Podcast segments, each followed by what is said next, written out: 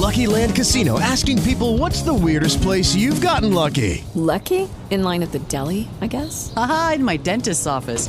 More than once, actually. Do I have to say? Yes, you do. In the car before my kids' PTA meeting. Really? Yes. Excuse me, what's the weirdest place you've gotten lucky? I never win and tell. Well, there you have it. You can get lucky anywhere playing at LuckyLandSlots.com. Play for free right now. Are you feeling lucky? No purchase necessary. Void where prohibited by law. 18 plus. Terms and conditions apply. See website for details. With the Lucky Land slots, you can get lucky just about anywhere. This is your captain speaking. Uh, we've got clear runway and the weather's fine, but we're just going to circle up here a while and uh, get lucky. No, no, nothing like that. It's just these cash prizes add up quick. So I suggest you sit back, keep your tray table upright, and start getting lucky. Play for free at LuckyLandSlots.com. Are you feeling lucky? No purchase necessary. Void where prohibited by law. 18 plus terms and conditions apply. See website for details. Cerita-cerita seram malam ini adalah sekadar perkongsian sahaja yang teladan kita simpan dan yang syilid jangan dicari.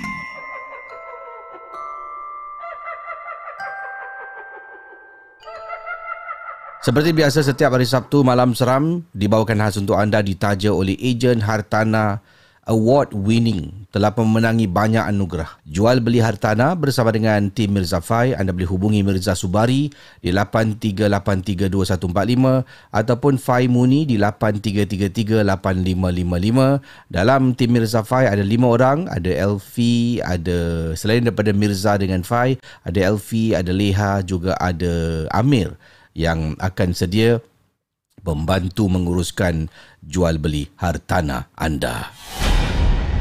Syabas dan tahniah kepada Tim Mirza Fai. Hari ini kita ada dua segmen bersama dengan Tim Mirza Fai. Satu segmen adalah segmen perkongsian hartana. Satu lagi adalah perkongsian kisah. Uh, uh, Fai akan kongsi cerita seram uh, yang ada kena mengena dengan hartana. Uh, Mirza akan kongsi cerita uh, kelakar seram. Uh, Kisah pertama ni yang saya nak bacakan datang daripada pengirim yang ingin dikenali dengan nama Ramlah. Eh, Kak Ramlah betul? Assalamualaikum, Waalaikumsalam. Nama Akak Ramlah. Kakak nak berkongsi satu peristiwa pengalaman kakak. Masa waktu tu kakak telah pun ikut suami untuk pergi ke kubur arwah pak ciknya pada waktu malam. Ha, jadi Kak, Kak Ramlah temankan suami lah. Jadi apakah uh, sebabnya Kak Ramlah pergi ke tanah perkuburan temankan suaminya pada waktu malam. Inilah kisah daripada Kak Ramlah. Dipersilakan Kak Ramlah.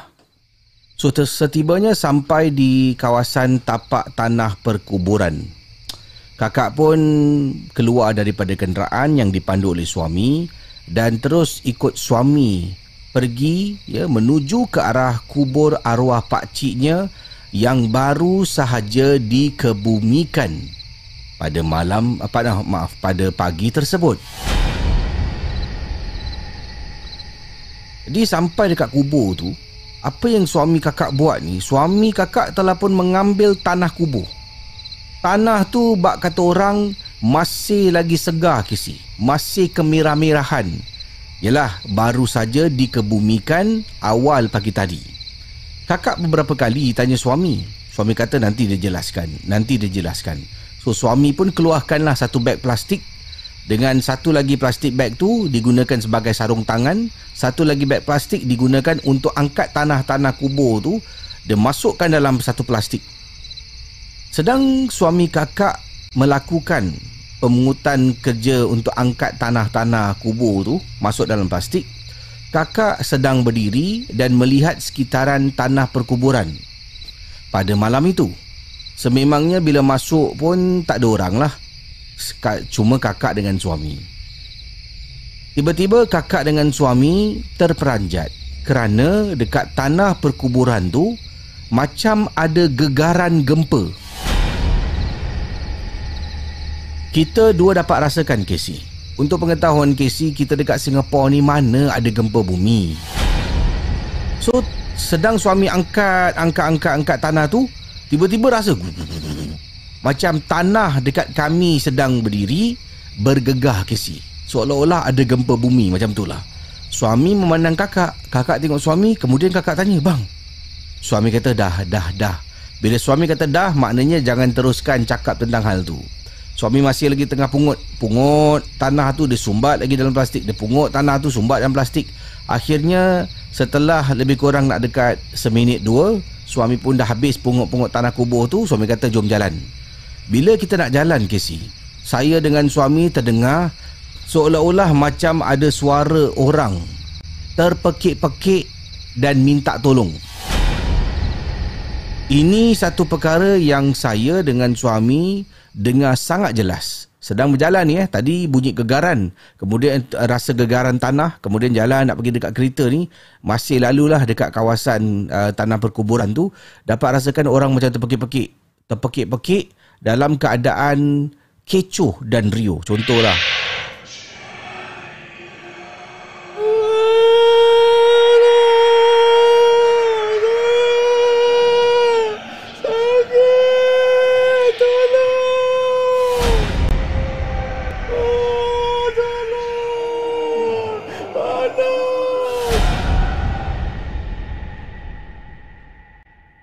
Bayangkan saudara, bila dengar suara yang sangat-sangat menakutkan itu, kakak dengan suami dengan cepat segera langsung kembali ke kenderaan. Kita dapat masuk kenderaan dengan selamat, suami pun dapat pandu keluar dengan selamat sampailah kita teruskan perjalanan menuju ke arah rumah uh, rumah isteri kepada pak cik saudara suami yang baru meninggal dunia.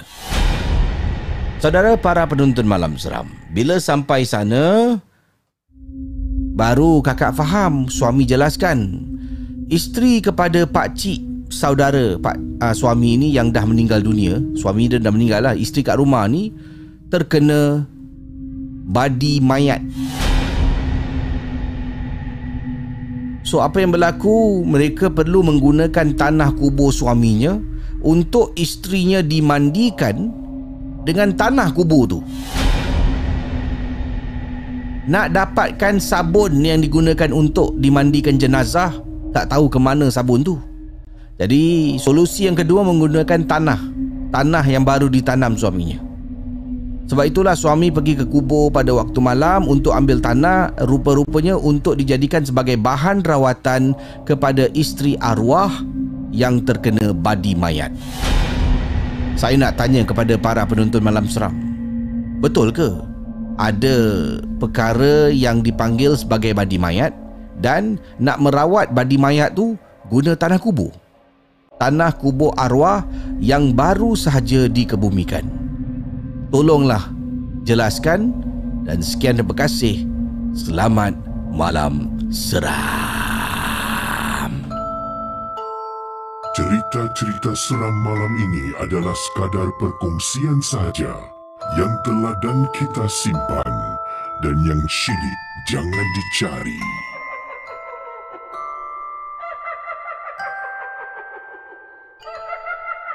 Okey, jadi itulah kisah yang dikongsi oleh pengirim kita uh, Kak Ramlah ya yang telah pun uh, pergi ke kubur untuk ambil tanah pada mulanya tak tahu apakah sebabnya Kak Ramlah pergi kubur rupa-rupanya nak ambil tanah tu suaminya nak ambil tanah nak digunakan untuk urusan uh, rawatan badi mayat. Allahu alam uh, mungkin anda boleh uh, berkongsi uh, pendapat pandangan anda tentang hal ini.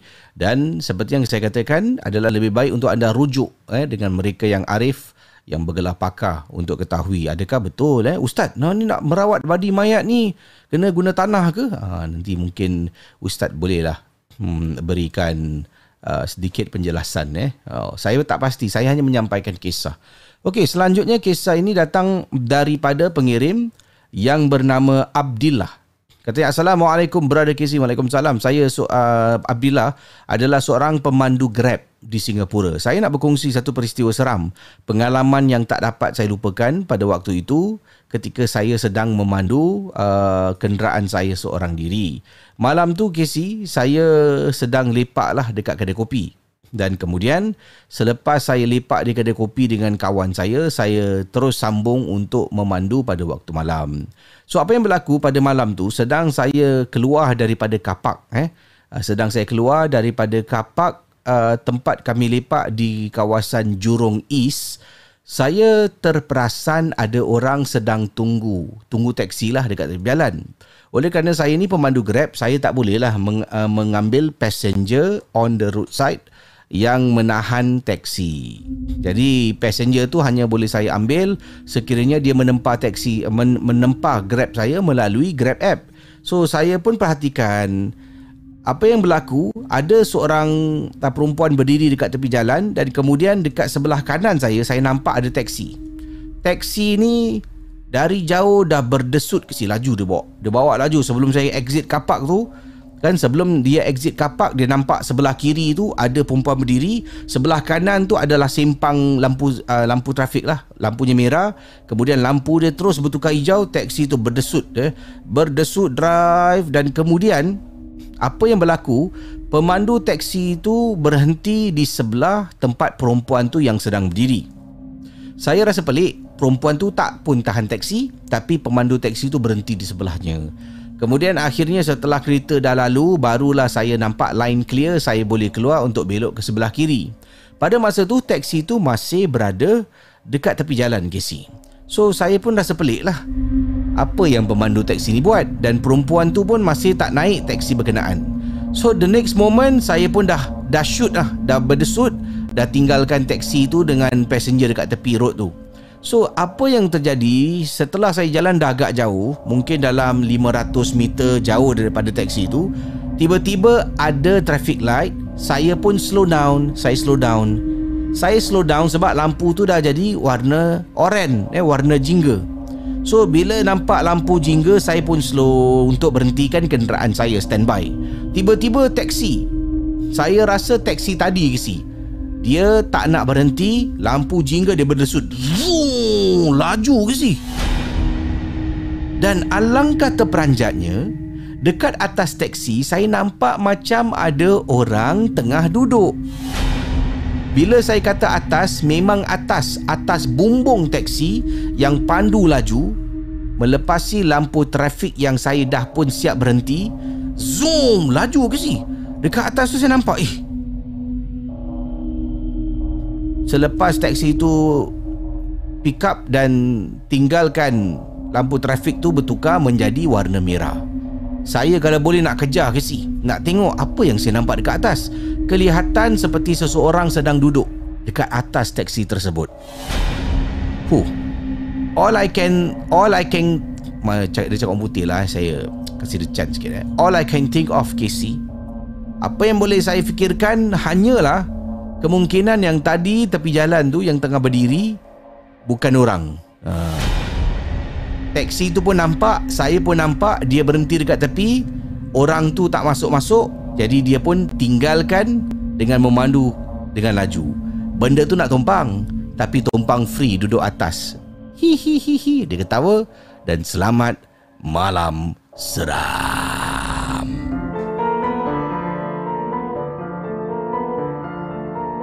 Malam Seram adalah sebuah podcast dan YouTube cerita-cerita seram yang disampaikan oleh Casey Champion. Jangan mudah percaya. Ya, Assalamualaikum Abang Casey. Waalaikumsalam. Saya um, Nur Umairah yang nak berkongsi pengalaman uh, kisah seram uh, saya berkenaan dengan satu kepercayaan keluarga saya. Umairah berasal daripada Malaysia, uh, lebih tepat lagi orang Johor nak berkongsi kisah uh, berkenaan dengan uh, kepercayaan keluarganya. Kalau sudah bersedia, kita teruskan kisah dalam Malam Seram. Jom. Cerita-cerita seram malam ini adalah sekadar perkongsian saja yang telah dan kita simpan dan yang syilid jangan dicari.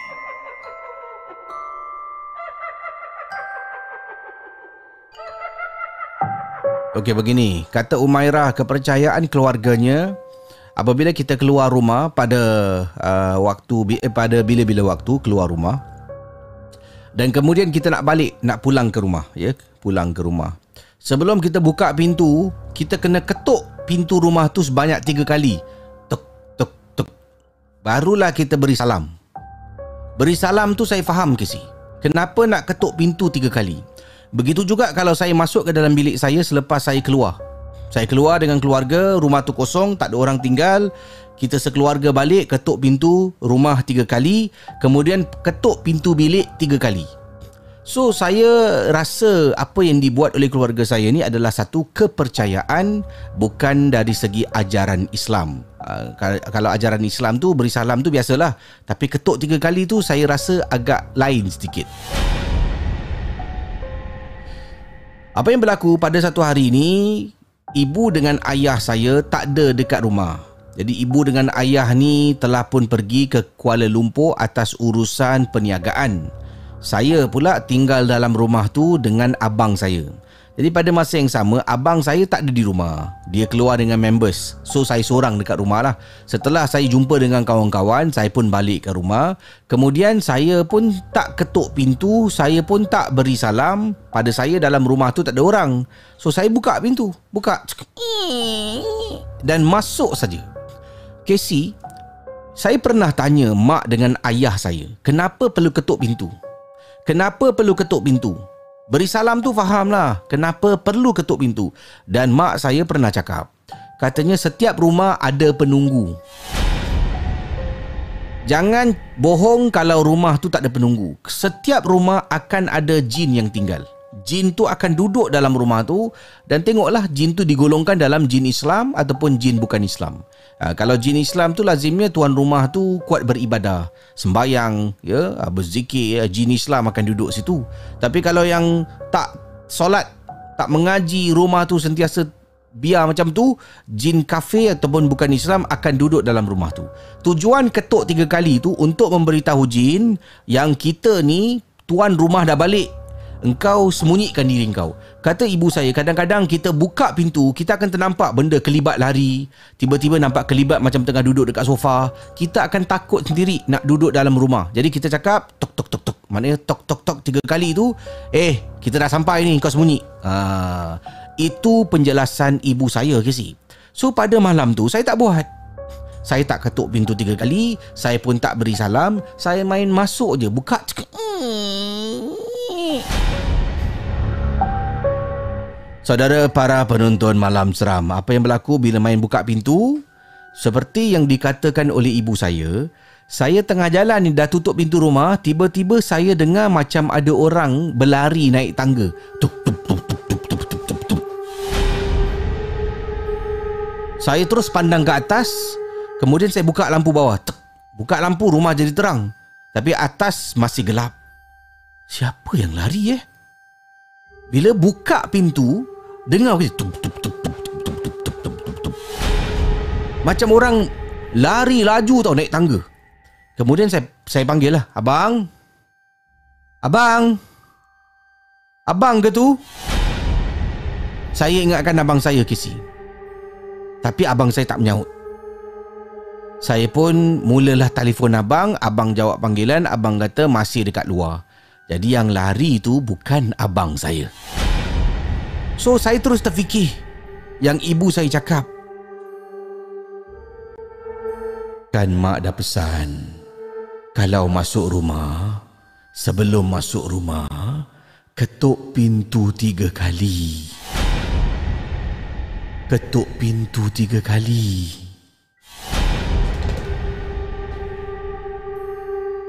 So sekarang saya nak tanya kepada Casey dan juga para penonton. Adakah perbuatan ibu saya ni memang benar-benar dilakukan oleh orang yang sedang menonton malam seram ataupun hanya keluarga saya seorang je yang buat benda ni. Tapi difikirkan balik memanglah masuk akal.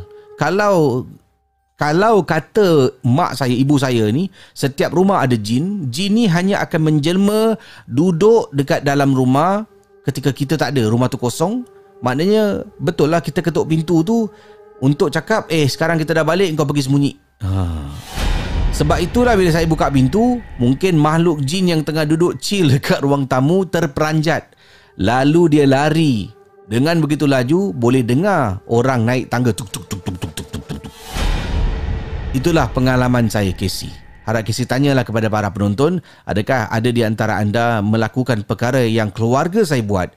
Ketuk pintu tiga kali bila rumah kosong sebelum masuk ke dalam rumah. Sekian terima kasih.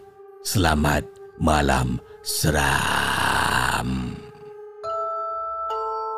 Cerita-cerita seram malam ini adalah sekadar perkongsian sahaja yang telah dan kita simpan dan yang syilid jangan dicari.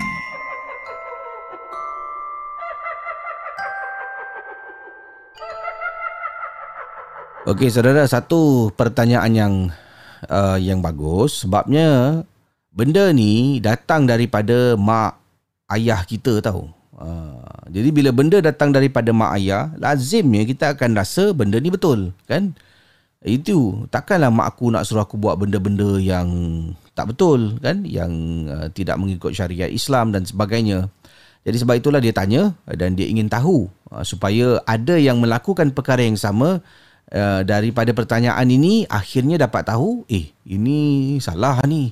Ataupun ini tak betul ni ini tak perlu. Jadi mungkin bolehlah berikan pendapat pandangan. Dan sekali lagi uh, kalau ingin kepastian anda boleh rujuk dengan mereka yang lebih arif iaitu dengan ustaz atau ustazah anda ya. Kiriman daripada uh, Hello, it is Ryan, and I was on a flight the other day playing one of my favorite social spin slot games on chumbacasino.com. I looked over the person sitting next to me, and you know what they were doing? They were also playing Chumba Casino. Coincidence? I think not. Everybody's loving having fun with it. Chumba Casino is home to hundreds of casino style games that you can play for free anytime, anywhere, even at 30,000 feet. So sign up now at chumbacasino.com to claim your free welcome bonus. That's chumbacasino.com and live the Chumba life. No purchase necessary. VGW Group. Void were prohibited by law. See terms and conditions. 18 plus. Izzat namanya. Okey. Assalamualaikum KC. Waalaikumsalam. Nama saya Muhammad Izzat. Saya berasal daripada Damansara. Saya nak berkongsi pengalaman kisah seram saya uh, dengan tajuk Bilik Temenung. Mesti tahu eh. Siapa tahu maksud bilik temenung. Uh. Malam Seram adalah sebuah podcast dan YouTube cerita-cerita seram yang disampaikan oleh Casey Champion. Jangan mudah percaya.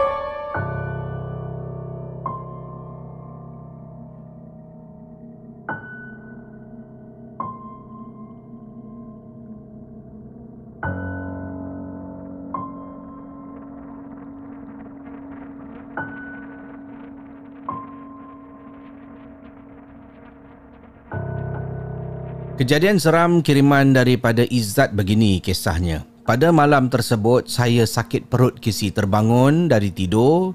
Perut saya mengulas sangat-sangat nak pergi tandas. So saya pun bergegas daripada bilik saya keluar dan terus pergi ke toilet yang ada terletak di kawasan dapur rumah saya. So bila sampai dekat dalam bilik temenung tu, dalam keadaan mengantuk, saya membuang air besar. So sedang chill duduk dalam toilet, tiba-tiba Casey, saya terdengar macam ada orang angkat pinggan, letak pinggan, bunyi pinggan mangkuk lah. Macam orang angkat pinggan dekat rak-rak pinggan tu, letak pinggan. Dan saya tertanya-tanya siapa pula yang berkemas pada pukul 2 pagi ni. Lalu pun saya tengah sorang-sorang dalam toilet, tengah buang air.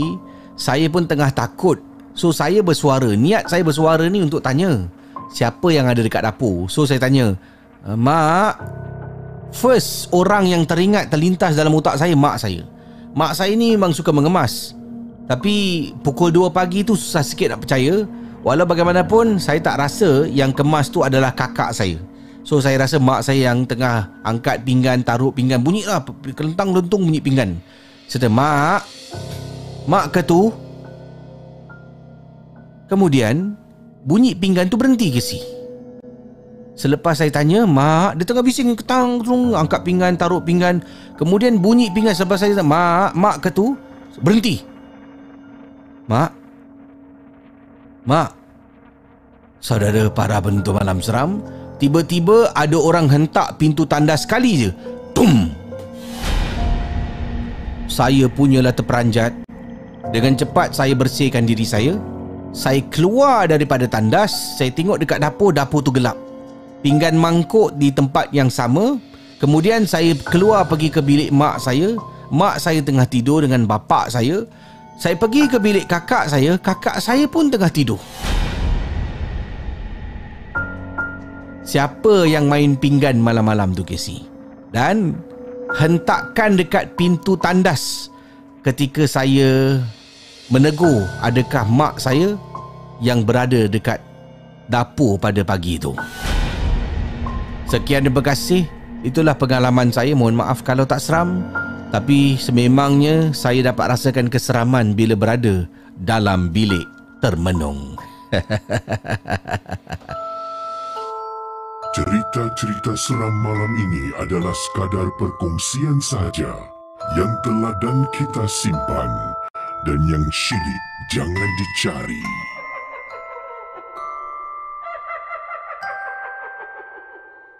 Ya, saudara jangan lupa setiap hari Sabtu malam seram dibawakan khas untuk anda ditajuk oleh hashtag Tim Rizafai, ejen hartanah yang bertauliah Ejen Hartanah yang banyak uh, apa ni memenangi anugerah yang telah pun banyak membantu ramai geng momok sebenarnya untuk mendapatkan rumah idaman dan menjual rumah dengan uh, mungkin ada uh, sedikit eh uh, pulangan ataupun banyak eh uh, keuntungan uh, ini semua diuruskan oleh tim Mirzafai. Hubungi mereka 83832145 ataupun 83338555. Baik, terima kasih. Uh, kisah bilik termenung tadi. Eh, bunyi orang uh, tengah main pinggan mangkuk. Uh, nasib baik eh, dia tak perlu masuk tandas ketuk tiga kali. Mana tahu kalau kat dalam tu ada jin tengah buang juga. eh, saya lupa ke si nak ketuk pintu tandas tiga kali. Bila buka nampak dia tengah... Itu lagi seram eh. nampak, eh jin kau pun kena buang juga. Uh. Okey, uh, kita berkongsi kisah selanjutnya. Yang ini datang daripada pengirim kita yang bernama siapa ni? Um, Okey. Assalamualaikum. Hai Casey. Waalaikumsalam. Uh, selamat malam saya ucapkan untuk Casey dan semua yang mendengar malam seram. Terlebih dahulu saya ingin mengucapkan terima kasih kepada Casey kerana membaca kisah saya. Saya Ani, sekarang berumur 29 tahun. Saya nak kongsi pengalaman saya ketika di sekolah menengah. Sebenarnya email ini sudah saya pernah hantar tapi saya resend dengan tajuk yang lain. Mungkin sebab tajuk sebelum ni tak menarik kot. Hi hi hi hi. Ha, dia ketawa eh. But it's okay. Cerita saya begini, Casey. Jom.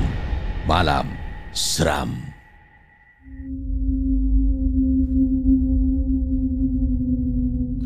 Kejadian ini berlaku sewaktu umur saya 16 tahun. Saya mengambil bahagian dalam acara camping di sekolah. Program ini anjuran persatuan dan saya salah seorang pelajar senior yang perlu memantau pelajar lain. Peserta camping adalah pelajar tingkatan satu. Program itu berlangsung dua hari satu malam. Macam camp motivasi tau. Waktu program tu pelajar perempuan ditempatkan di salah sebuah bilik kelas di tingkat satu blok A. Disebabkan sekolah saya ini sekolah harian, tiada dom khas untuk pelajar. Kami sediakan tika aja. Jadi peserta semua hanya tidur di atas lantai beralaskan lapik masing-masing. Ada yang bawa sleeping bag. Ada yang bawa selimut tebal. Oleh kerana bangunan ni adalah bangunan kelas, seperti semua maklum mestilah kosong selepas waktu sekolah. Jadi kami perlu memantau bergili-gili sepanjang malam untuk memastikan keadaan mereka semua selamat. Hendak pergi ke tandas, kami akan temankan kerana tandas agak jauh yang terletak dekat hujung blok. Jadi pelajar-pelajar tak dibenarkan eh diberikan peringatan kalau bangun malam nak pergi tandas nanti salah seorang daripada facilitator akan temankan pelajar yang akan pergi tandas yang terletak dekat hujung blok bangunan sekolah. Saya tak ingatlah waktu rondaan saya tu sekitar jam berapa. Tapi yang pasti tengah malam atau mungkin dah masuk 2 pagi kot. Suasana sekolah sunyi dan agak dingin pada malam tu. Eh, terkena tiupan angin pada pagi tu memang rasa sejuk lah.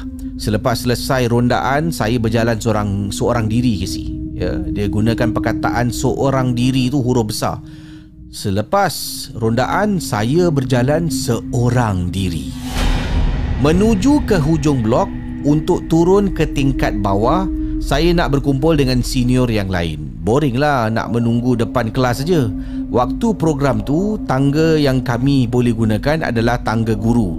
Selebihnya dan dah dimangga oleh uh, kerana ada faktor keselamatan. Jadi ada satu tangga saja yang accessible lah yang boleh digunakan uh, untuk turun naik. Jadi tangga tu kisi terletak di tengah-tengah blok B Biasa tangga guru kan di hadapan tapak perimpunan. Maka saya perlu berjalan dari kelas menuju ke tengah blok B sebelum boleh berjumpa dengan tangga guru. Blok A dan blok B ni bercantum. Sewaktu saya menuju ke sana, saya berjalan di hadapan tangga murid blok A.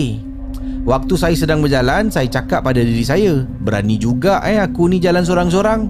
Macam real je. Macam Bak kata orang Orang apa cakap eh? Macam ber-ber engkau ni. Ada perkataan ber-ber Ya ber-ber Saya rasa Itu bahasa apa mungkin eh? Macam ber-ber ah. Jadi Itu saya kata lah Macam tengah jalan Jalan seorang-seorang kat koridor. Dah lah sunyi Seorang Malam pula tu. Kemudian Eh Aku ni macam berani sangat je. Sebabnya Casey Saya ni seorang yang penakut. Sejujurnya Saya memang seorang yang penakut penakut gelap, penakut tempat sunyi dan kalau berada di tempat sunyi, saya dah mula fikir macam-macam bentuk hantu depan mata saya. Ha, itulah saya suka sangat ya berfikir. Jadi beberapa langkah selepas saya berfikir yang mana ada orang ikut dari belakang dengan kepala dia mata terbeliak ke, rasa macam ada benda lah kan. Ha, sebab otak dah mula fikir. Saya melalui tangga murid, tangga paling hujung blok A sebelum berjumpa dengan blok B. Tepat di tangga tersebut, saya toleh ke tangga tu dan berhenti. Saya merenung ke tangga tersebut untuk beberapa saat. Jadi, lalu dekat blok A, ini adalah hujung blok A. Jadi, hujung blok A ada satu tangga lah. Tangga ni dah pun dipagar. Dipagar, diketap. Jadi, tak boleh turun. Ya? Jadi, pengirim kita ni uh, yang bernama Ani, Ani kata, dia merenung ke arah tangga tu. Untuk beberapa saat. Uh, jadi, kenapakah dia merenung, saudara? Dipendekkan cerita, keesokan waktu saya berjalan menuju ke pagar sekolah. Datang seorang kawan saya, Aiman. Dia ni memang boleh, Casey, boleh nampak makhluk-makhluk halus. Aiman ni agak special sikit. Dia menegur saya sebelum kami sama-sama pulang. Dia tanya pada saya, Ani, kenapa semalam aku nampak engkau macam berhenti depan tangga? Berani engkau jalan sorang-sorang eh? Aiman terperasan, Casey. Bila dia berada dekat luar tu dia ternampak saya tengah jalan sorang-sorang dekat koridor bangunan sekolah. Aiman cakap dia nampak saya ni dari tingkat bawah ground floor bertentangan dengan saya. Saya senyum je dan bertanya kenapa dan Aiman pun membalas. Ani waktu kau tenung tangga tu sebenarnya ada benda tu tahu tengah tengok kau. Dia betul-betul pandang kau Ani dan kau pula elok je tengok dia. Kau tak takut ke? Sekian Casey Bila saya dengar kawan saya cakap macam tu Ish Saya tengok ke arah Saya tak nampak apa-apa. Tapi menurut kawan saya Ada benda yang sedang memandang balik ke arah saya. Terima kasih. Assalamualaikum. Waalaikumsalam. Anda sedang mendengar podcast dan YouTube cerita-cerita seram Bersama dengan Casey Champion Dalam Malam Seram Okey, itu kisah daripada pengirim kita. Saya ternampak ni ada private message melalui Facebook uh, kiriman daripada uh, Rina. Eh, Rina kata, Assalamualaikum warahmatullahi Saya nak share satu peristiwa seram lah. Memandangkan tadi Casey cakap tentang pantang larang orang-orang Melayu ni. Saya pun terfikir pernah satu ketika dahulu lah ini pantang larang. Uh, ketika saya hamil anak yang pertama. So, saya ni bukan tak percaya sangat pantang larang. Tapi kadang-kadang pantang larang ni tak masuk akal. Antaranya pantang larang tak masuk akal adalah uh, orang hamil. Macam-macam benda tak boleh buat. Tak boleh buat tu, tak boleh buat ni. Dan uh, tak boleh keluar waktu malam kerana katanya nanti ada benda ikut pulang. Saya hairan. Saya ada juga kawan Cina yang pregnant. Saya ada juga kawan Mak Saleh yang pregnant. Keluar tak ada pun benda sampai ikut balik. So that was my argument. Tapi saya tetap buat lah. Ha, bila mak cakap engkau ni ha, dah berbadan dua anak pertama tetap juga nak keluar balik malam. Aku dah tak tahulah nak cakap apa dengan kau. Gasak engkau lah. Ha, gitu. Cik, mak-mak eh. mak-mak marah eh. Ha. So mak saya setiap kali kalau saya keluar malam Saya balik rumah dia marah. Dan bila saya cakap malam tu tak ada lah. Saya balik sampai pukul 12 tengah malam Tak ada. Kadang-kadang saya keluar petang dengan kawan Balik dalam pukul 9 ke Paling lewat pukul 10 Itu pun mak saya bising. Saya tak faham Kenapa mak saya perlu bising. Alasan dia saya hamil Saya hamil. Saya cakap mak kawan saya Cina pun uh, Keluar malam-malam hamil. Tak ada apa-apa pun Sihat anak dia sampai sekarang jadi Casey sampailah pada satu hari tu uh, kata Rina apabila saya balik saya terperasan nak naik lift ada orang dalam lift. So lift tu nak tertutup tau. Nak tertutup saya tekan butang pintu terbuka kemudian saya ternampak ada seorang perempuan berada dalam lift. Saya masuk dalam lift tu saya tengok dia saya senyum tapi perempuan tu tak senyum balik dekat saya. Langsung tak senyum balik. So okey lah dalam hati saya sombong Sombong. Eh, Dia ada perkataan lah Sombong nak. Tut. Ini kan rancangan untuk keluarga Jadi kena beralas sikit ya. Jadi Saya pun tekan tingkat saya rumah saya tingkat 10 Dan bila saya tekan rumah saya tingkat 10 Lift tu pun naik atas kan?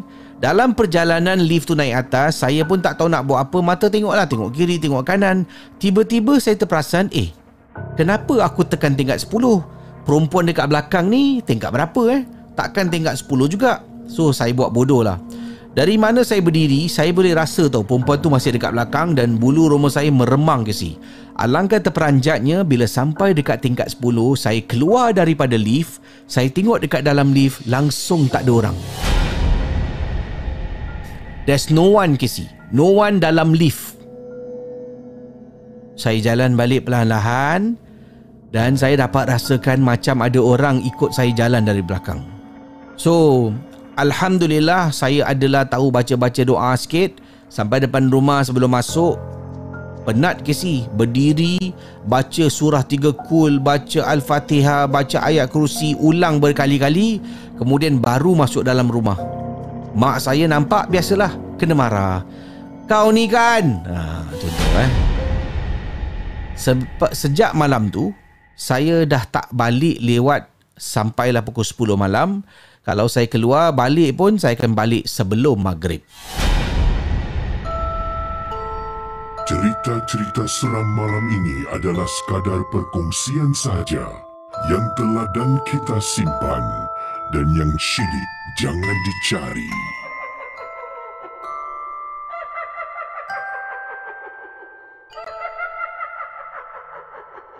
Jadi itulah pertanyaan daripada Rina yang kirimkan message melalui Facebook. Uh, dia katalah eh dia pun ada kawan Cina, ada kawan Mak Salih, Fuh, kawan Mak Salih eh. Macam multiracial eh. Jadi mereka eh, dalam berbadan dua pun keluar rumah kan, keluar rumah mungkin balik malam.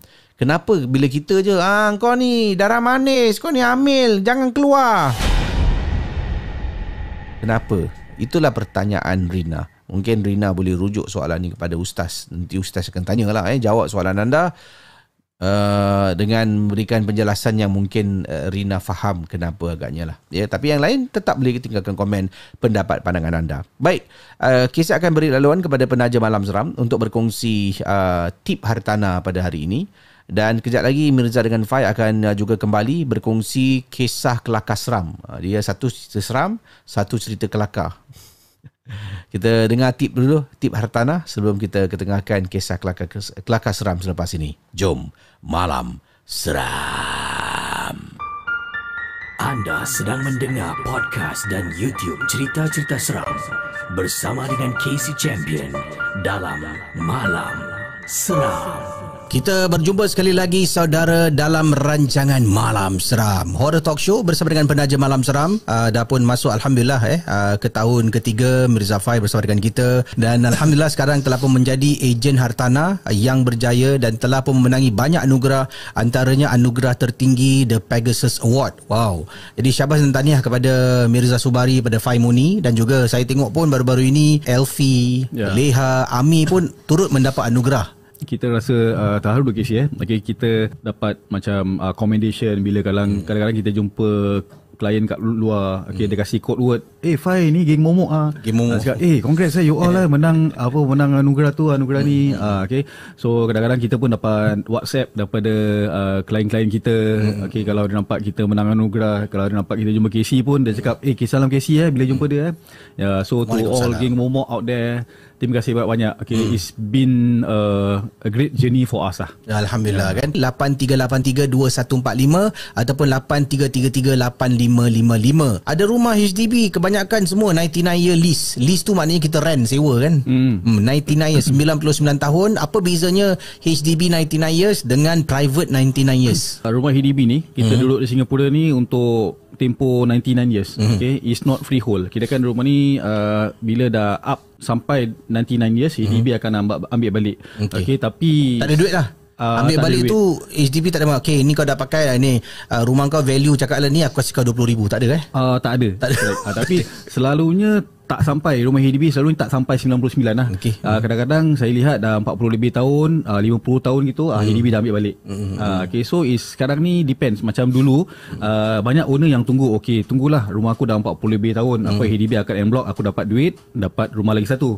Okay, rumah lagi satu rumah BTO yang uh, the new one lah. Okey. Right? Okay, tapi sekarang HDB dah keluarkan uh, I mean government dah keluarkan kenyataan okay, menyatakan yang tak semestinya rumah you dah 40 lebih tahun, tak semestinya HDB akan en block. Kalau rumah you HDB kata eh rumah ni ni blok dah tak boleh duduk lagi. Okay, HDB nak ambil uh, ni blok, okay, and you tak dapat apa-apa. Okay, pun boleh jadi juga. Kalau gitu mental block eh. Mana nak duduk eh. Pandai-pandai korang eh macam gitu. Pandai-pandai Oh Ah, jadi HDB tak ada Dulu adalah macam Oh dia ganti rumah baru ke Dengan harga sekian-sekian Lebih rendah lagi Tapi still kena bayar lah. Cuma harganya jauh lebih rendah. Dan sekarang ini Jarang-jarang Boleh dikatakan Tak berlaku lagi lah Hmm, depend Ah. on the places lagi sih. ya, so sekarang kalau you kalau ada buyer tanya, "Ai, eh Fai ni daerah dekat Queenstown ni akan en block ke tak?" Kita pun tak boleh jawab. Susah Hmm. Ah, nak jawab betul. sebab semua ni keputusan semua pada government. Okay, so kalau uh, private ni is owned by developer ke eh. Okay. okay, dia tak owned by uh, HDB. Mhm. Okay. Uh, kadang-kadang rumah private dah 40 lebih tahun. Mhm. Okay. Dia boleh put up for en block. Kira kan uh, developer ni boleh jual dia punya land ni, okay, developer lain boleh beli and boleh robohkan, boleh bangunkan balik. Oh itu dapat en block lah. Ah itu itu uh, akan boleh jadi en block. Ah, okay. So dapat duit lah kecil lah Ah itu dapat duit. Pasal uh, HDB tak boleh control uh, private property punya market. So orang tak boleh cakap eh kau tak boleh block. Okay so because all this land belong to a private developer. Okay so macam suka hati orang nak buat apa, orang nak en block ke, orang nak jual ke developer lain ke, ke orang pun ada the option to robohkan balik, naikkan balik. Orang pun can renew the lease for another 99 years. Tapi semua ni nak kena bayar to the government lah. For yang 99 years for HDB ni macam Fai cakap tu betul lah. You will left with nothing lah. Yes. Unless dia nak robohkan Unless ya, kalau dia robohkan tu dia naikkan something else. Ah, Kalau ada hasil lah dia naikkan. Naik naikkan airport terminal 6 ke terminal 7 Hmm. Oh, ke. ya, Ah, ya, ni okey. betul. Kalau tak ada then you Yeah. nothing. Jadi saudara ingat kalau anda pemilik rumah, anda beli rumah BTO khususnya, jangan simpan, jangan tunggu. Cash, dapatkan cash, jual rumah dan kemudian tengok berapa untung dan nak pindah ke mana, hubungi tim Mirza Fai, Mirza Subari dan Fai Muni 83832145 83338555. Cerita-cerita seram malam ini adalah sekadar perkongsian sahaja yang telah dan kita simpan dan yang syilid jangan dicari.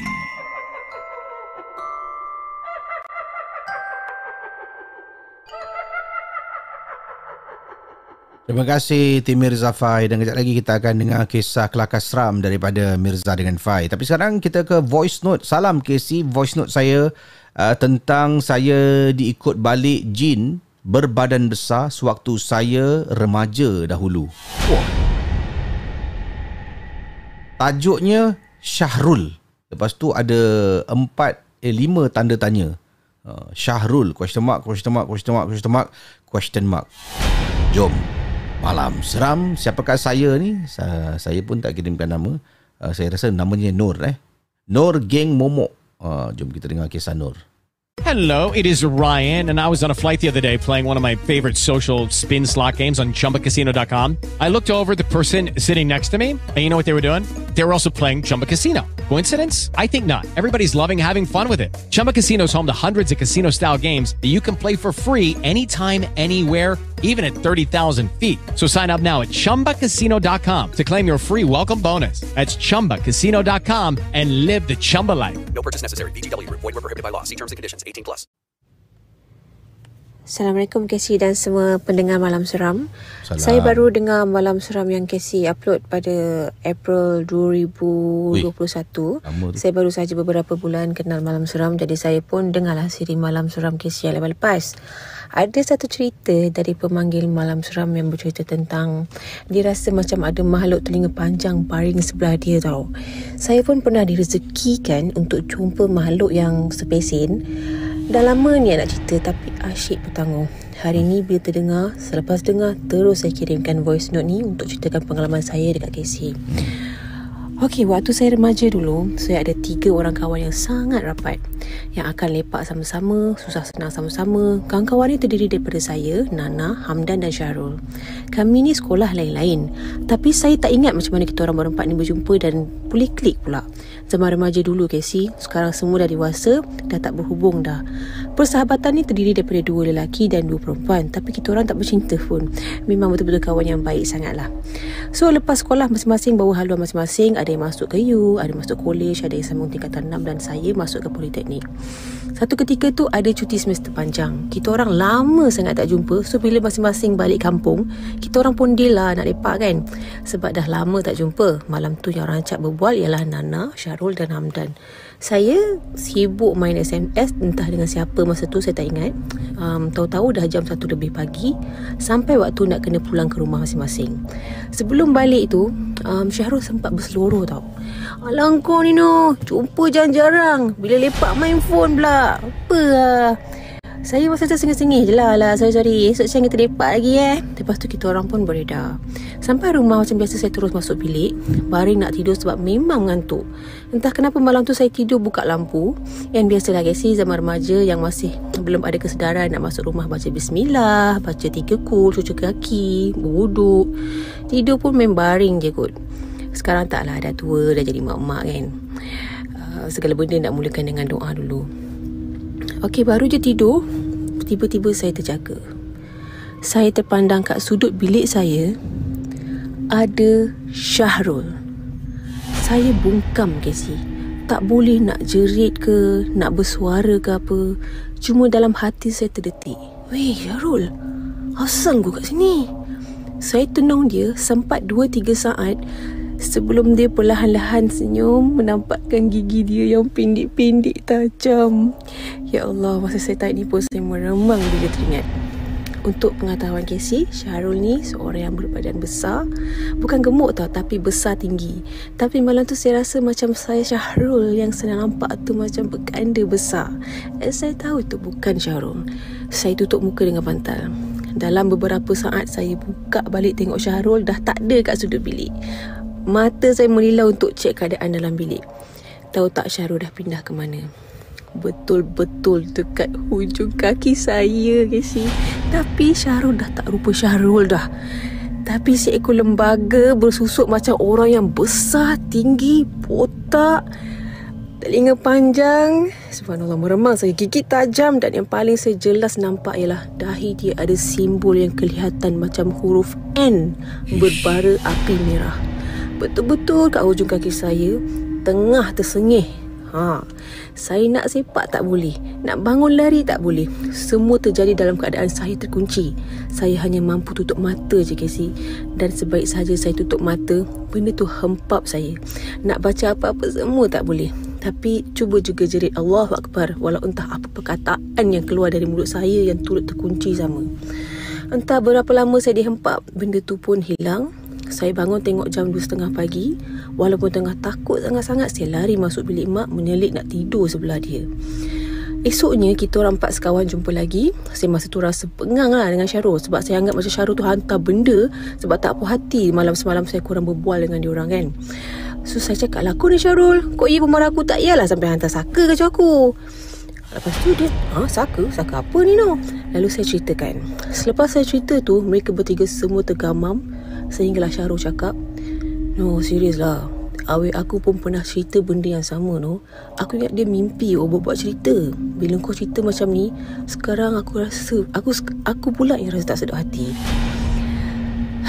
saya akhiri kisah saya di sini. Sebenarnya panjang lagi tapi saya kat sini je. Saya tahu Casey selalu anggap macam uh, Casey selalu cakap anggap malam seram sebagai hiburan. Jangan mudah percaya. Tapi cerita ni betul-betul berlaku. Percayalah. Terima kasih Casey sebab sediakan kisah saya. Bye. Terima kasih. Selamat malam seram. Anda sedang mendengar podcast dan YouTube cerita-cerita seram bersama dengan Casey Champion dalam Malam Seram. Okey, terima kasih pada yang sedang menonton Malam Seram dan uh, sudi berkongsi kisah dari Nur tadi. Memang jelas suaranya, cara penjam, penyampaian cerita memang baik. ya. Kita pun faham dan jelmaan Syahrul bertukar menjadi makhluk yang sangat menyeramkan. Ha. Syahrul, Syahrul eh. Seram eh tiba-tiba kat ujung katil.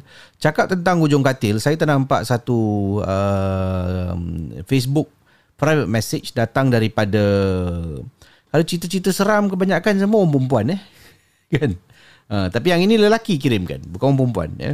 Uh, ini datang daripada Zaki. Z-A-K-E-E. Uh, ejaan Zakinya lain sikit lah. Eh. Kata Zaki. Assalamualaikum bro. Waalaikumsalam. Saya tak tahu macam mana nak bunga-bungakan cerita saya. Saya dah direct to the point aja lah kata Zaki. Peristiwa ni ketika saya tengah tidur malam ke si. Tiba-tiba saya rasa dekat ujung katil saya macam ada seseorang atau sesuatu tengah geletik kaki saya. Saya pun macam tendang lah. Pada mulanya saya ingatkan mungkin selimut saya lah. Uh, bila ditiup kipas, selimut tu terkibar dan terkena kaki rasa geli geman. Eh dah lama tak gunakan eh. Uh, jadi perkataan geli geman ni uh, saya pun tendang lah tendang dan bila tarik selimut nampak kaki saya. Tiba-tiba saya nampak dekat ujung kaki macam ada jari orang ke si. Tengah pegang kaki saya. Masa tu lah saya tarik Kemudian saya tengok kat ujung katil memang tak nampak apa-apa. Jantung saya bagai nak putus berdebar. Tangan siapa yang kelihatan dekat hujung katil di kaki saya.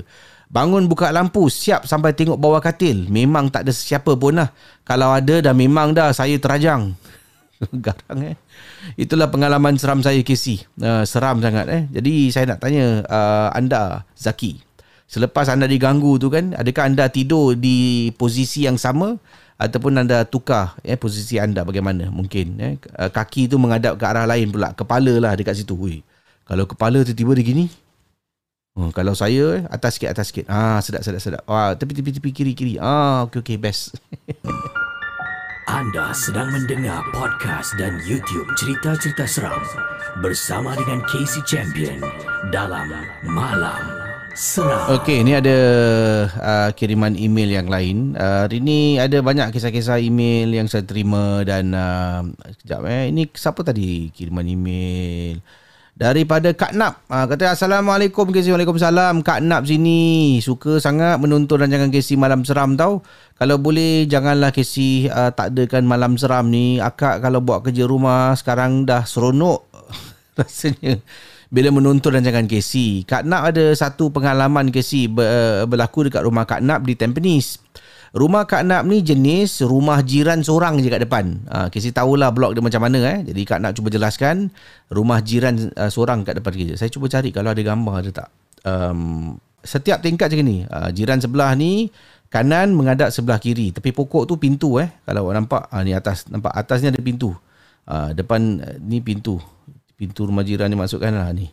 Ni pintu nampak. Pintu ni dan bertentangan dengan rumah jiran sebelah. Pintu dia sebelah menyebelah. Jadi anda bayangkan daripada tingkat bawah ni, tingkat satu, tingkat dua, jiran dua orang je. Tingkat tiga, jiran dia dua orang je. Ha, dia kan jiran depan. Seorang lah jiran dia seorang. Eh. Ada dua penduduk je kat situ. Ni pun sama, jiran dua orang.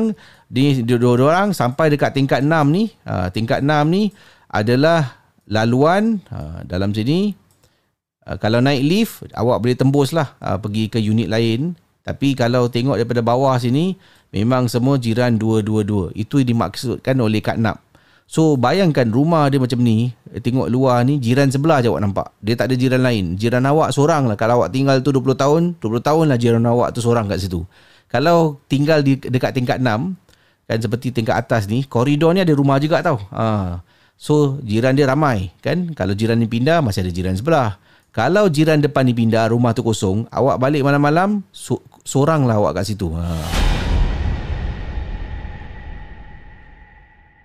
So, menurut kisah Kak Nap uh, tentang rumah uh, yang ada jiran sorang ni, begini kejadiannya.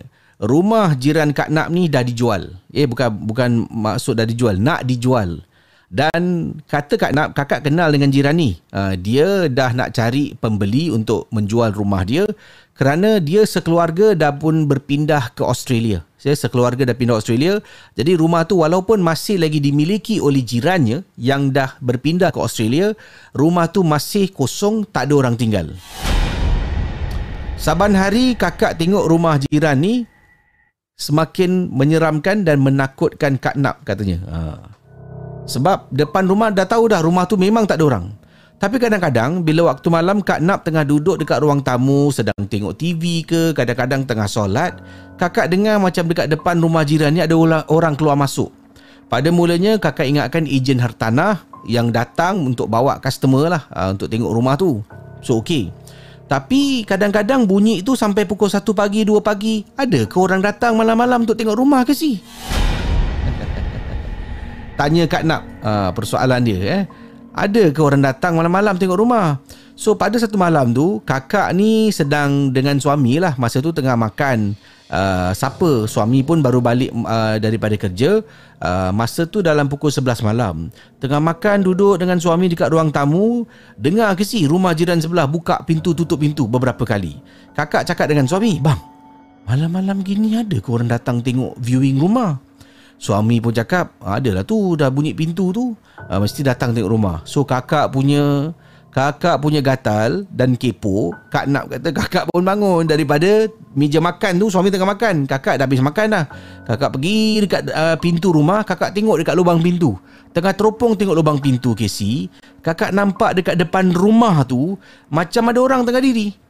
Ha, ada orang tengah diri depan pintu pagar rumah jiran kakak yang memang dah tak ada orang. So bila tengok ada orang diri, oh ada orang lah bang. Ada orang, ada orang. Ha, saya dah kata dengan awak, orang datang viewing rumah. Okey. Lepas kakak dengan suami dah berbual borak-borak dah masuk pukul 12.30 malam. 12.30 malam suami pun kata dah saya nak tidur lah. Kakak pun memang nak tidur lah. Sebelum nak tidur, kakak tergerak hati ke si untuk tengok lagi rumah jiran.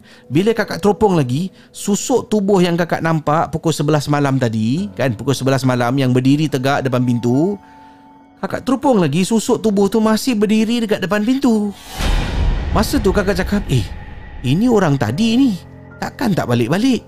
Tengok jam dah nak dekat pukul 1 dah," kata Kak Nap. Daripada pukul 11 sampai nak dekat pukul 1, dia berdiri depan pintu, Kakak cakap Eh Siapa ni Dan Casey memang Seram sangat-sangat Setiap malam Kalau nak buka pintu Nampak rumah jiran Mesti kakak tutup balik pintu Kadang-kadang Casey Kakak rasa uh, Takut nak balik sorang-sorang Kalau kakak keluar malam uh, Sebab Kalau keluar malam Sampai rumah cakap lah Nak dekat waktu maghrib ke Nak dekat pukul 10 malam Tengah diri seorang-seorang Nak buka pintu Belakang rumah jiran Kita tahu tahu rumah tu tak ada orang dan kakak boleh dengar dekat dalam bunyi orang macam tengah tarik kerusi, tarik almari, seorang-seorang ni nak buka pintu ni. Itulah pengalaman Kak Nap. Alhamdulillah sekarang rumah jiran kakak yang dikatakan kosong dah berbulan-bulan kosong, dah pun ada orang baru yang pindah. Cerita-cerita seram malam ini adalah sekadar perkongsian sahaja yang telah dan kita simpan dan yang syilid jangan dicari. Okey, kita akan terus kisah uh, mungkin yang terakhir kalau sempatan satu lagi kalau tidak ini yang terakhir uh, pengalaman kisah kelakar seram eh. Uh, dia kita mulakan dengan kisah kelakar daripada Mirza dululah. Mirza nak share kisah ada peristiwa lucu tak? Ada peristiwa lucu sebagai ejen hartanah dan Fai akan berkongsi peristiwa yang agak seram sebagai ejen hartanah. Jom kita teruskan dalam rancangan Malam Seram. Kita nak tanya hari ini uh, tentang pengalaman seram uh, Fai eh. Fai ada kisah seram dan Mirza pun ada pengalaman. Uh, ada okey. First things first bila baru start ni hmm. dengan malam seram bila Beberapa hari terus busy. Hmm, uh, busy. Uh, banyak orang telefon nak apa tu nak inquire buat services nak jual rumah nak beli rumah so on so forth. Hmm. But satu particular experience ni yang Miza tak boleh lupakan. Hmm. Uh, kita pergi Miza pergi satu rumah ni dekat Bukit Merah, dekat okay. Queens Close ke Queen Street lah dekat uh-huh. sebelah uh, police station tu. Hmm everything okay calculation semua dah bikin mm. okay? And then uh, makcik tu was very happy lah. Kata Miza terima kasih lah datang. Miza punya explanation semua very uh, terperinci mm. very clear and so on. Mm. dah habis tu lepas tu makcik tu pegang tangan Miza. Mm. lepas tu dia tanya Miza cik nak tanya lah kalau Miza ni uh, single ke dah berpunya ajak kenapa cik? Kalau I'm very happy sangat dengan you dia nak kahwinkan dengan anak dia kat situ so jual rumah beli rumah Wah, dengan anak dia eh. sekali ha, so Ah tu pengalaman tak boleh lupakan lah Dan tempat of course tempat, ah, Cakap dengan makcik Lepas makcik dah habis kan Hormat sikit kan Cakap cik saya cik dah kahwin ah. Ada makcik tu disappointed Disappointed ah, So tak tahu lah Apa yang dia tengok ni kan Nak kahwinkan dengan anak dia Miza pun tak tahulah Sebab mungkin susah nak cari lelaki yang mana makcik tengok ada ciri-ciri lah eh. Ciri-ciri menantu lah. ha. Dia pegang tangan macam mana? Ah, pegang tangan macam kita pegang Cik Miza. Gini. Ah, ya cik cik nak tanya sikit. Ah, Makcik nak kahwin kan, nak makcik? Cik nak tanya sikit tu. Lain, ah, ya. ah, jangan marah kalau cik tanya cik. Eh, Ah. lain ni macam dia. Uh, makcik tu continue tak gunakan servis? Ah, continue. Alhamdulillah. Ah, ah. Nampak dia tak ada macam eh alamak ketolak aku eh. Tak nak pakai. aku pakai orang lain. Uh, jadi uh, itu pengalaman Mirza sebagai seorang ejen hartanah kan. Itu pengalaman lucu lah dan memandangkan ni malam seram kita nak tanya pula pengalaman seram kalau Fai ada tak? Okay Casey, uh, yes ini uh, baru juga terjadi. Hmm. Okay, uh, tak salah bulan lepas. Okay, Okay. Uh, rumah ni uh, Fai dah jual kepada uh, ni buyer lah. Hmm. Okay, buyer ni dah ada dia punya agent. Okay, so semua dah settle semua, dah kasih kunci semua. Bulan Hmm. lepas dah kasih kunci semua. Okay, so uh, baru beberapa hari lepas dia punya agent uh, dia telefon Fai balik. Hmm. Dia cakap Fai boleh tahu tak uh, owner rumah ni uh, dia dia Melayu dia Melayu bangsa apa? Kadang-kadang banyak bangsa apa Jawa lah, Yelah, Boyan lah. Ah, saya cakap eh saya tak tahu lah. Saya cakap owner dah tak duduk situ sebab hmm. sebelum tu dia sewakan rumah tu. Hmm. Ah, dia sewakan rumah tu. Ah, lepas tu dah sewakan baru yang pembeli ni belilah. Hmm. Ah, saya pun macam kenapa eh dia tanya Ah, eh? Ni owner apa dia tahu dia tu Melayu tapi hmm. dia nak tahu ah, Boyan ke Jawa ke Melayu betul ke. Ah, so dia kata lepas tu dia declare dengan saya mula-mula dia tak nak bilang. Hmm. Lepas tu baru dia declare dengan saya dia kata ah, owner yang apa bayar baru ni duduk rumah tu dia kata uh, banyak kena kacau. Oh. Ah, so banyak kena kacau. Dan saya dah Okey kacau macam mana eh? Dia kata okey dia selalu malam. Hmm. Malam okey selalu uh, dia kena kacau dekat bilik yang ujung-ujung. Uh, dia punya bilik master tu sebelah hmm. ujung sekali. Okey so bilik master tu uh, siapa-siapa yang kat dalam tu okey malam dia dengar bunyi uh, malam pun dia dengar kaki dia. Okey oh. ada orang macam tarik dia punya jari-jari. Oh. Ah okey so dia stop kacau lah. Oh. Ah, lepas tu dia kata Lepas tu mak dia pun Dia bawa mak dia duduk dengan dia hmm. oh, Mak dia pun kena kacau juga Ada orang bisik kat telinga Hmm. ah, So saya fikir-fikir balik Saya cakap dengan ejen tu Eh uh, sebelum ni Rumah ni memang owner tak duduk Lepas tu dah gitu Saya follow up lagi dengan ejen ni hmm. Saya follow up lagi Dia kata oh dia dah panggil restart semua ah, Dia kata now is in the process lah Ah, ah, Dia okay, kata okay. ah, Actually uh, ramai kat dalam tu Oh, Benda tu ada ada ramai kat dalam Anak beranak semua. Ah, anak beranak semua. Dia kata ada yang dah keluar, ada yang degil masih belum keluar lagi sih. Ah, okay, so uh, sampai sekarang dia kata kadang-kadang masih ada lagi uh, yang uh, tinggal yang tertinggal uh, yang kecil-kecil je. Mm, uh, dia kata yang legend-legend yang besar-besar punya banyak dah keluar. Hmm. Tapi uh, itulah eh, kadang-kadang kalau jual beli hartanah ni ini antara benda yang ejen sendiri tak boleh nak jawab. Betul. Kan? Jadi saudara ingat kalau anda pemilik rumah, anda beli rumah BTO khususnya, jangan simpan, jangan tunggu. Cash, dapatkan cash, jual rumah dan kemudian tengok berapa untung dan nak pindah ke mana, hubungi tim Mirza Fai, Mirza Subari dan Fai Muni 8383 2145 8333 8555. Cerita-cerita seram malam ini adalah sekadar perkongsian sahaja yang telah dan kita simpan dan yang syilid jangan dicari.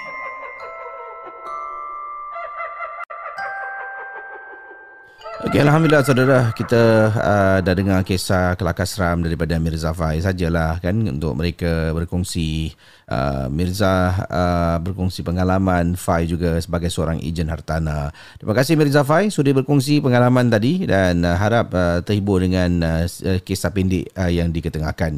Uh, terima kasih sumbangan-sumbangan anda pada malam ini. Terima kasih pada uh, kiriman Jana Sulaiman. Terima kasih Jana Sulaiman sumbangan anda untuk malam seram. Zack Diato Ibu terima kasih keep it up katanya. Hun Hunsu Hazim. Uh, semoga Casey keluarga sekeluarga diberi kesihatan yang baik. Amin. Terima kasih.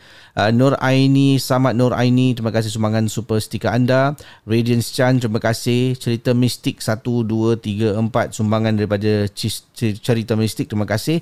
Uh, Mahmud Said juga terima kasih sumbangan super chat anda. Dan Nur Akila, Masya Allah. Terima kasih Nur Akila, sumbangan besar daripada anda untuk support channel Malam Seram. Akila, thank you so much. Dan uh, mungkin ada satu lagi kisah lah saya nak baca boleh? Last eh. Email saya dah habis saya kena cari email. Uh, tapi sebelum tu um, saya pada bulan ni dan bulan depan itu bulan 10 uh, dan satu lagi juga akhir bulan November.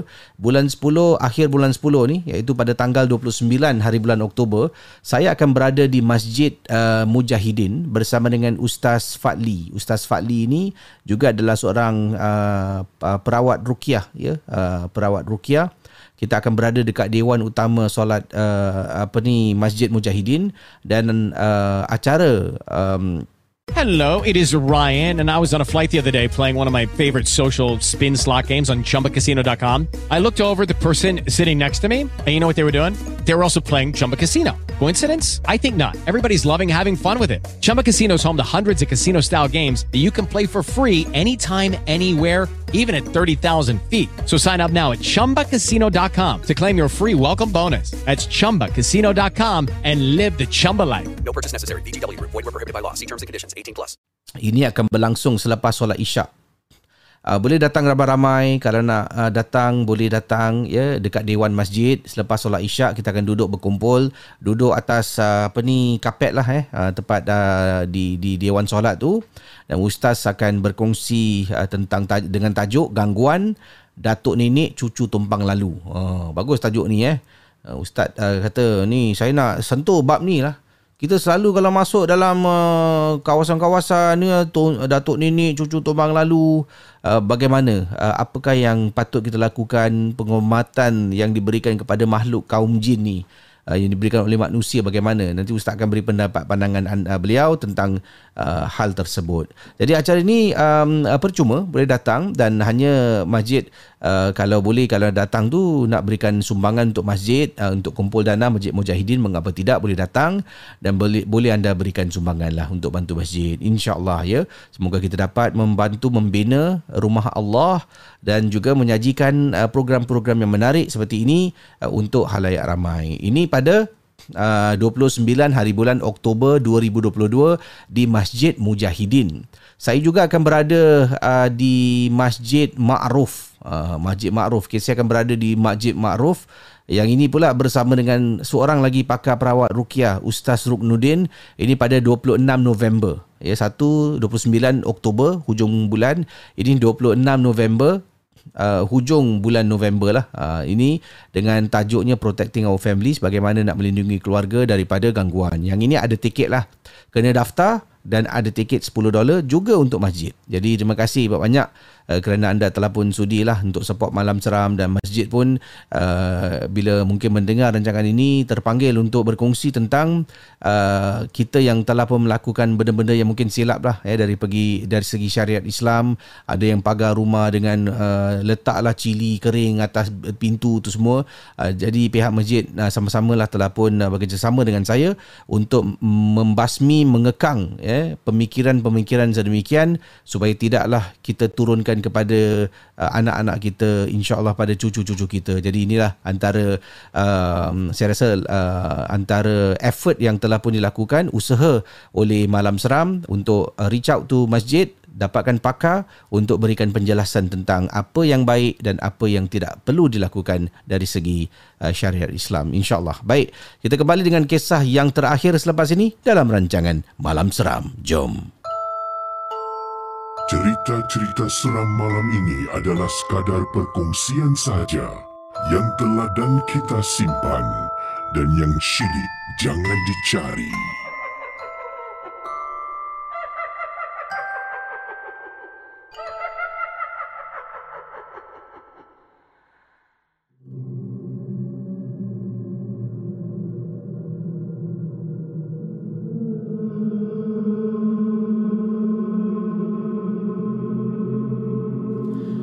Okey, ini kiriman daripada pengirim yang ingin dikenali dengan nama samaran iaitu dengan nama Siti. Ya, Siti bukan nama sebenar.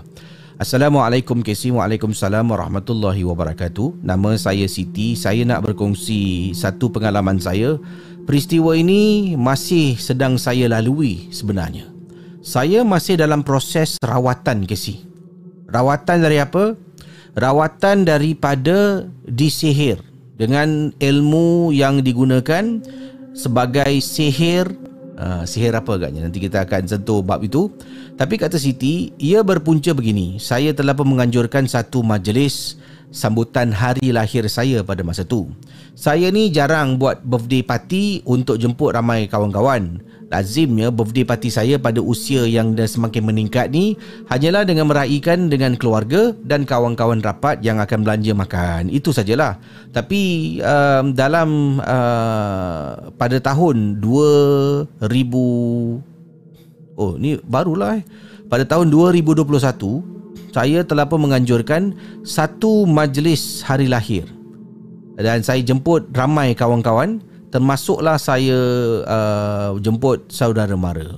So ada kawan-kawan datang ni bawa kawan ya. Ada yang bawa kawan pasangan. Ada yang bawa kawan untuk sebagai temankan sajalah. So dipendekkan cerita ni Saya dapat banyak hadiah. Dan antara hadiah-hadiah yang saya uh, gunakan eh, ada hadiah barang-barang makeup, ada juga hadiah-hadiah uh, yang saya berikan kepada adik-beradik yang lain. Dan ada satu pemberian hadiah minyak wangi kisi.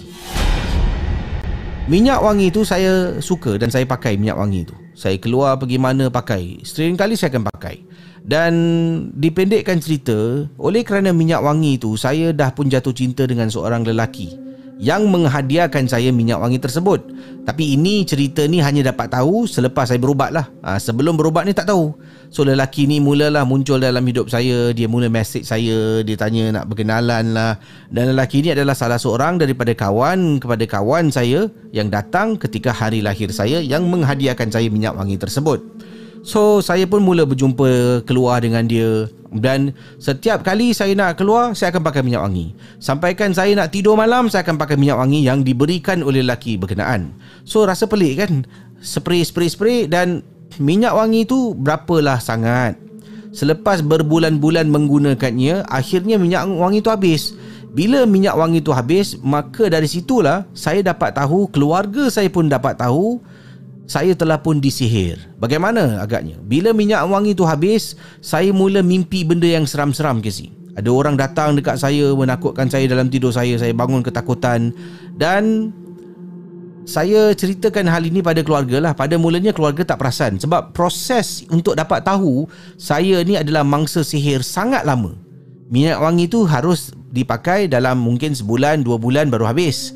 Kemudian saya mimpi benda yang seram dan pasangan kekasih saya eh dalam kurungan lah open and close inverted comma datang bawa lagi minyak wangi untuk tambah bila saya kata minyak wangi saya dah habis. Dia bawa minyak wangi tu ditambah. Maknanya saya ada extra stok minyak wangi yang dia belikan dan dia dah jampi serapah dekat minyak tu. So saya keluar dengan dia. Dan kadang-kadang waktu malam mak saya sampai teguh, "Eh kau ni pun duduk rumah pun nak wangi-wangi ke?" Saya tak tahu kenapa. Lepas mandi mesti nak spray. So akhirnya Mak saya kesan ada sesuatu tak kena dengan saya. So mak saya pun mula sembunyikan botol minyak wangi. Saya mula cari Malam mula mimpi Dan mak saya dapat tengok Eh bila tak pakai minyak wangi Anak aku jadi gelisah. Bila tak pakai minyak wangi Anak aku tidur malam Mimpi yang buruk-buruk Yang menakutkan. Bawa jumpa ustaz Dan akhirnya dapat tahu Botol minyak wangi itu Telah pun dikenakan dengan bacaan Dia panggil Minyak penyayang. Ah, So saya keluar dengan lelaki ni Dan bila korek-korek lagi cerita Kasi nak tahu uh, Duit saya yang saya kerja Gaji saya, simpanan saya Semua saya belanjakan dekat lelaki ni Dia bukan nak berkasih-kasih dengan saya Kasi Dia nak kemewahan, kesenangan hidup yang saya ada. Saya memang bekerja. Gaji saya Alhamdulillah Dalam satu bulan tu lumayan dapat. Ya dibandingkan dengan gaji saya sebelum ni yang kerja lama lah. Alhamdulillah dapat gaji yang banyak. Saya pun ada simpanan. Dan maka dari situlah kemungkinan dia pun nak cuba kalau tengok saya ni berkemampuan. Dan pada kali pertama tu sebab tu dia sampai bawa stok. Kalau boleh Stok tu habis Kalau saya dah Dia tak ada berkenan lagi Duit saya dah habis Dia takkan layan. Oleh kerana kemungkinan Duit saya masih banyak Dalam simpanan Saya masih mampu Untuk menampung hidupnya Sebab tu dia hantar saya Berbotol-botol minyak wangi. So from that My mom My dad My siblings semua found out That duit saya banyak keluar Banyak dibelanjakan Ribu-ribu kesi Dekat lelaki ni. Hairan So ustaz pun merawat saya mengu, uh, merawat saya dan sampai ke hari ini saya masih lagi sedang dirawat untuk keluarkan 100% uh, sihir itu daripada badan saya. Malam-malam hari kadang-kadang saya tidur saya akan sebut nama dia beberapa kali. Saya akan pergi dekat pintu yang dipagar oleh mak saya, saya akan cakap eh contoh nama dia Amir lah eh. Amir. Amir. Keadaan saya yang sedemikian rupa dah pun dilihat oleh jiran saya. Nanti kadang-kadang dalam rumah akan pekik nama Ami, tengah duduk Ami, pekik nama lelaki tu dan masih lagi rawat dalam rawatan. Uh, doakanlah saya para penonton malam seram uh, semoga saya dapat dirawat 100% dan kembali pulih seperti sedia kala.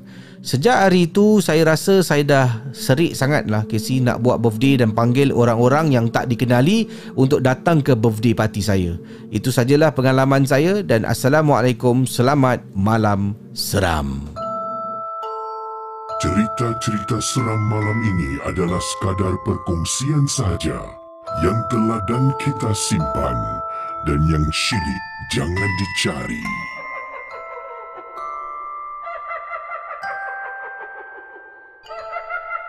Okey, terima kasih pada pengirim yang sudah berkongsi Siti bukan nama sebenar yang berkongsi satu kejadian yang uh, menghantui hidupnya. Semoga Siti dapat dirawat dan dipulihkan 100%. InsyaAllah kita doakan kepada Siti. Uh, semoga anda juga diketemukan dengan seorang jodoh, seorang lelaki yang bertanggungjawab. Eh? Seorang lelaki yang uh, boleh dikatakan sebagai seorang imam dalam keluarga Amboy. Baik insyaAllah ya kita doakan eh amin ya rabbal alamin. Kesi undurkan diri. Terima kasih pada semua yang support uh, malam seram dan terima kasih juga pada anda semua yang support hashtag Tim Mirzafai untuk jual beli hartanah anda. Ingatlah Tim Mirzafai boleh menguruskannya. InsyaAllah uh, semoga dapat menjual rumah anda uh, sampailah dapat rumah yang baru. Amin. Baik Kesi jumpa anda uh, pada minggu depan. Dan untuk geng Momok Captain, saya jumpa anda esok malam untuk konten tambahan berbayar. Terima kasih banyak pada support uh, anda berikan geng Momok Captain dan insyaAllah jumpa lagi. Dan Assalamualaikum. Selamat malam seram.